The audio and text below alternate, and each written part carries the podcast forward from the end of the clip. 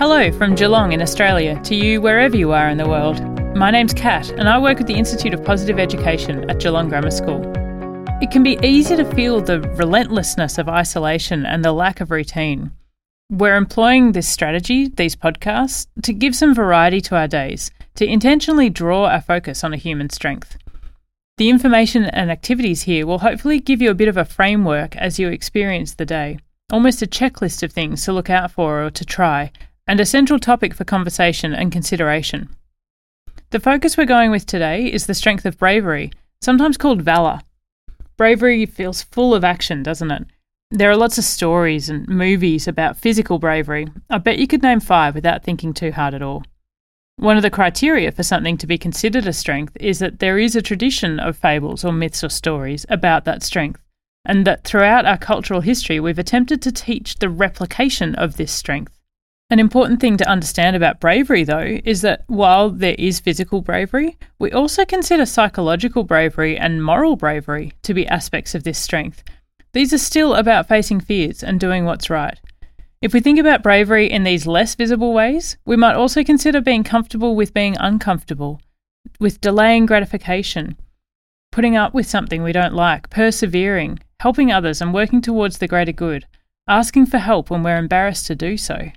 These aspects of bravery, they're less about big heroic acts, aggression or decisiveness, and they're more about keeping on keeping on. Having forethought and facing your fears, standing up to a bully, or asking for help when you're a bit embarrassed, they're both examples of bravery. The character that comes to mind for me is Neville Longbottom from Harry Potter. Rather than rushing into danger with his friends, he did the right thing, the much harder thing, and definitely the unpopular thing. He stood up to them. He told them that they were wrong. So bravery is doing the right thing, even when it's hard or when you're afraid. Bravery is grouped with other strengths of courage, along with strengths like zest and hope. This is about having the desire to go after goals in the face of opposition. If you wanted to think about some bravery activities for the day, we know that small children tend to think of bravery just as physical, rather than the quieter moral or psychological bravery of doing the right thing when it's hard. Could they maybe name someone, real or fictional, who stood up for what's right? Maybe there's a time that they've been very brave that they could remember or tell you about. Maybe they could draw and label a picture of someone they think is really brave. Older kids see more of the layers of bravery. They understand that social risks affect how brave they can be. Could they think about their peer group and the response people have had to being compelled to isolate? Who has acted bravely and done the right thing? How are the adults in their life acting bravely? Could they maybe have a conversation with an older person, maybe a grandparent, about what they think bravery is and when in their lives they feel they've been the most brave? Creating opportunities for success for our kids, as well as spending time with other people and recognising effort, all help with self-esteem, which is a really important ingredient in being able to feel fear and act anyway. Another good activity would be to make a playlist of songs that make you feel really brave. What is it that gives you that confidence when you're nervous?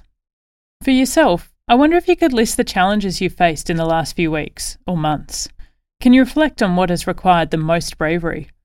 Remembering, of course, that bravery is both an internal and external process, sharing these examples of bravery with a friend or noticing them in others can help us all as we work towards a thriving community. Every day we have opportunities to practice bravery, big or small. And I hope as you navigate your day today, you're able to notice and highlight the moments of bravery. Life inevitably provides us with a bit of a roller coaster of emotions and experiences. Using bravery, seeing that it is a strength and that we can use and develop it, will help us all. I hope these ideas about bravery have been helpful and maybe sparked some inspiration for how we can support the people around us and ourselves with a focus on courage and strong actions as you go through your day. Remember to click through and look at the show notes, which have a summary of the activities we've mentioned here and links to other resources. Please do rate and review and share this podcast so others can find it too. And I look forward to talking to you again when we explore another strength of character, a tool we all have to support the good in the world.